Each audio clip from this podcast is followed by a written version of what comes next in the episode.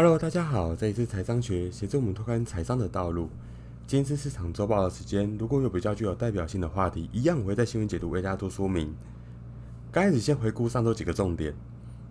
首先，上周道琼是跌零点五七个 percent，S M P 五百指数是跌零点九六个 percent，纳斯达克是跌零点六九个 percent。以照上周三个指数创新高来看，这次的跌幅其实不大。第一个，FDA 批准辉瑞疫苗的紧急使用。先来更新一下疫情的即时状况。美国确诊人数目前是一千六百七十三万七千两百六十七人，死亡人数是三十万六千四百五十九人，也突破三十万大关了。目前已治愈人数是九百七十二万四千四百三十九人。全美目前感染曲线有在平稳的状况，所以代表整个疫情是有受到控制的。那么加拿大上周三十二月九号的时候，已经通过辉瑞还有百泰的疫苗审核，将于这一周开始做施打。全国民众呢有机会在二零二一年九月底全部接种完毕。加拿大也成为全球第三个批准辉瑞疫苗的国家。辉瑞疫苗目前已经在英国、巴林还有美国获得批准了。巴林呢，基本上来讲，大家很多人对它其实比较不熟悉。那这边的话，简单跟大家报告一下，巴林位于沙地阿拉伯东部一个岛屿，叫做巴林王国。目前巴林的经济并非单纯是依赖石油。那其实，在二十世纪后期呢，巴黎已经投入巨额的资金发展金融还有旅游事业。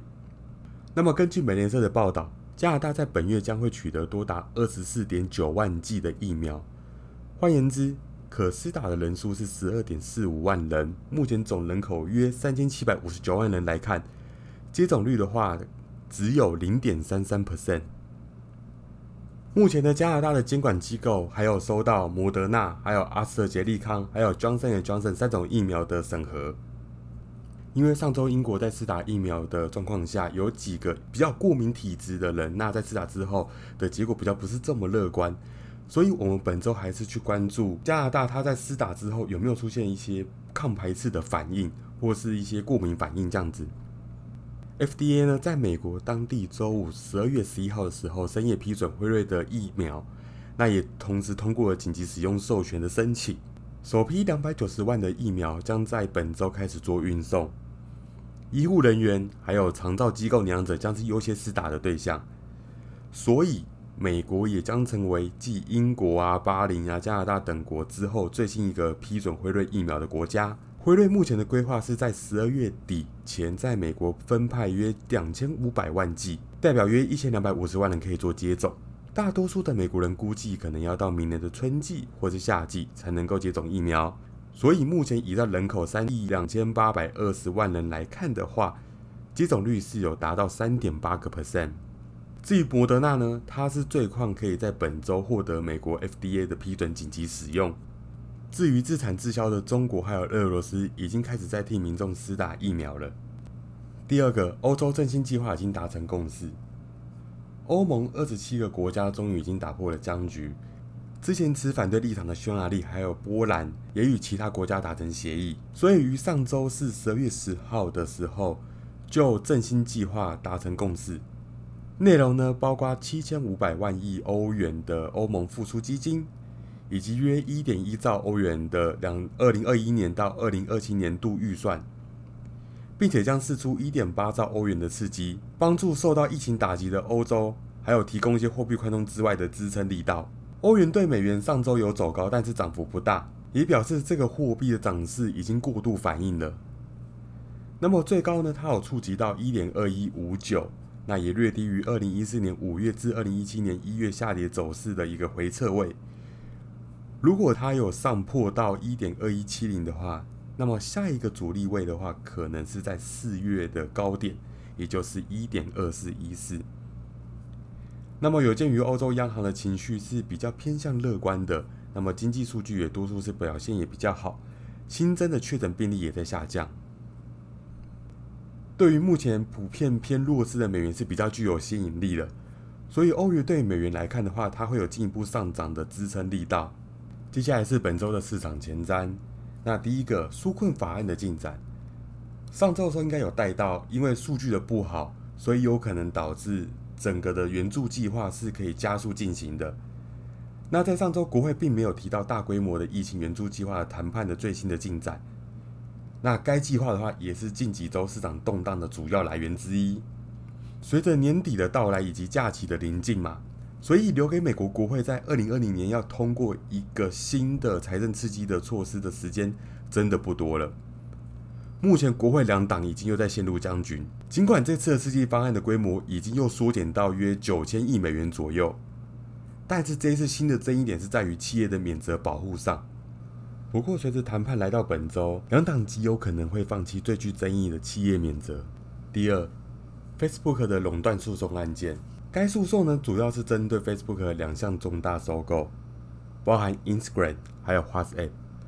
那这也可能导致 Facebook 被要求剥离这两个部门。这个确实不容易，因为当初是政府批准其收购的。而且时间并不是太久以前，如果这样做的话，业界一定会质疑政府的信用。目前呢，Facebook 的副总裁兼法律顾问有讲到，这项交易当年都是受到各国监管机构审核，并认为不会威胁到市场。随后呢，Facebook 对此投入也数十亿美元，还有无数人员的心力去维护，使得 Instagram 还有 WhatsApp 成为当今用户最喜欢的 APP 之一。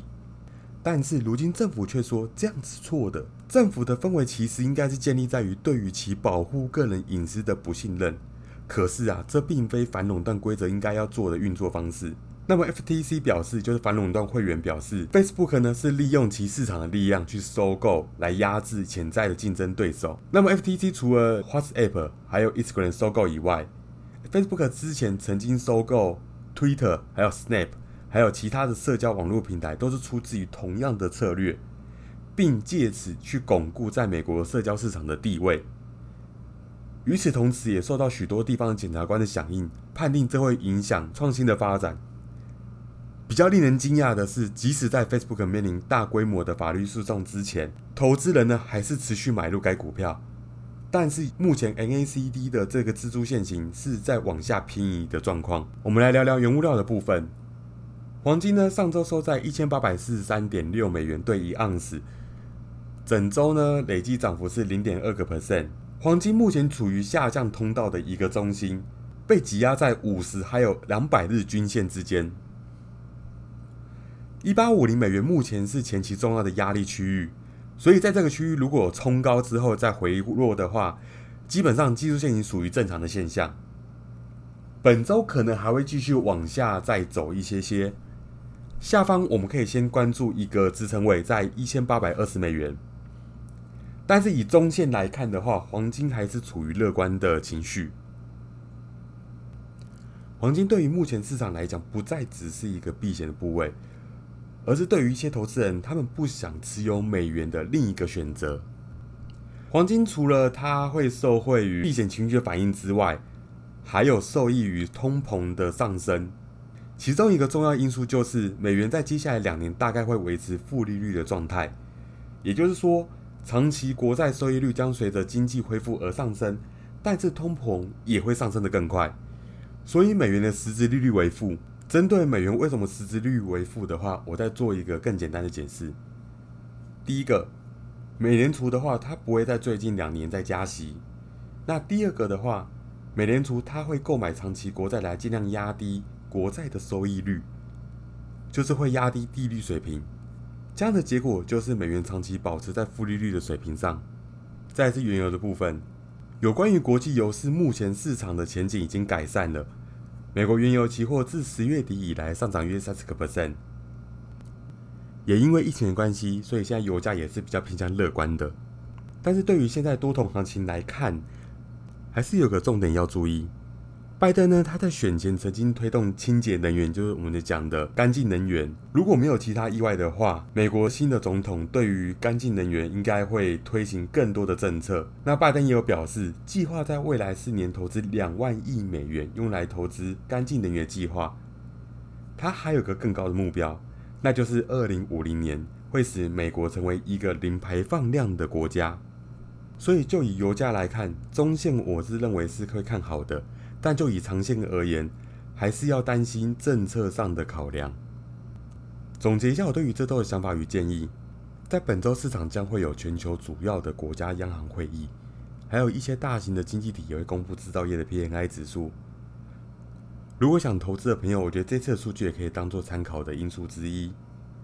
另外呢，想要投资原油的朋友，可以关注原油市场的两大月报也要公布了。最后还是需要多关注疫苗的一些配送，还有不良反应，以及大家最关心的脱欧状况。喜欢的朋友可以帮我订阅以及分享，那我们下次见。